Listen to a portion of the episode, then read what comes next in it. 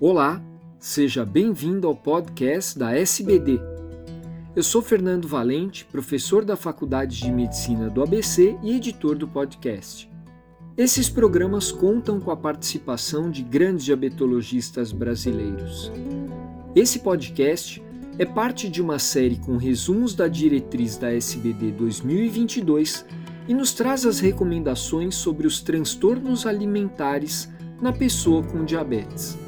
Confira o documento na íntegra em diretriz.diabetes.org.br.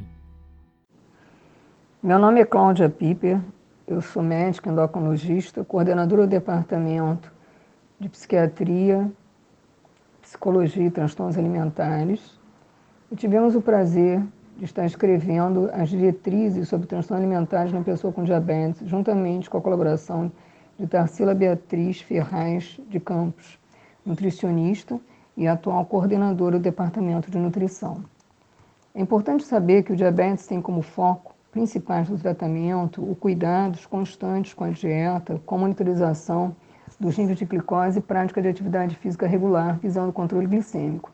E entre os adolescentes e jovens com diabetes tipo 1 pode surgir conflitos relativos à autonomia e à dependência, estresse na família e uma diminuição da autoestima, fatores associados com a maior incidência de transtornos alimentares.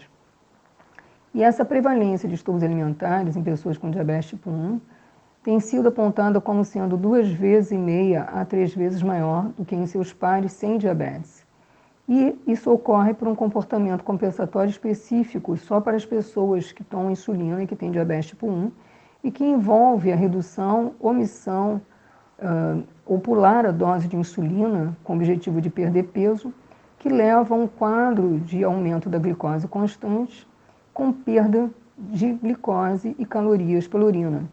E essa tem sido a forma mais comum de transtorno alimentar apresentada nos, nas pessoas com diabetes tipo 1, para controlar o peso e que é denominada diabulimia, um termo não técnico que passou a ser adotado também pelos profissionais de saúde.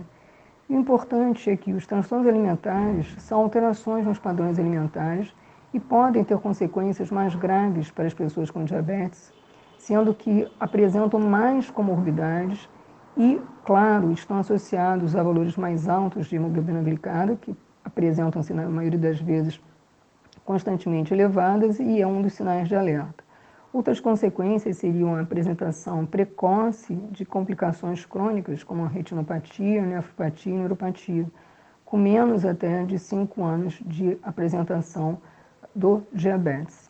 É muito importante que os profissionais de saúde sejam treinados e capacitados para entenderem os sinais de alerta das pessoas que têm diabetes ou um transtorno alimentar e também investigarem a presença de um transtorno alimentar nas pessoas com diabetes, sobretudo nas pessoas com diabetes tipo 1, apesar de que também ocorre nas pessoas com diabetes tipo 2, sendo o transtorno de compulsão alimentar o mais comum entre elas. Gostaríamos que vocês estivessem acessando as diretrizes transtornos alimentares na pessoa com diabetes na página da SBD ou através do aplicativo. Obrigada.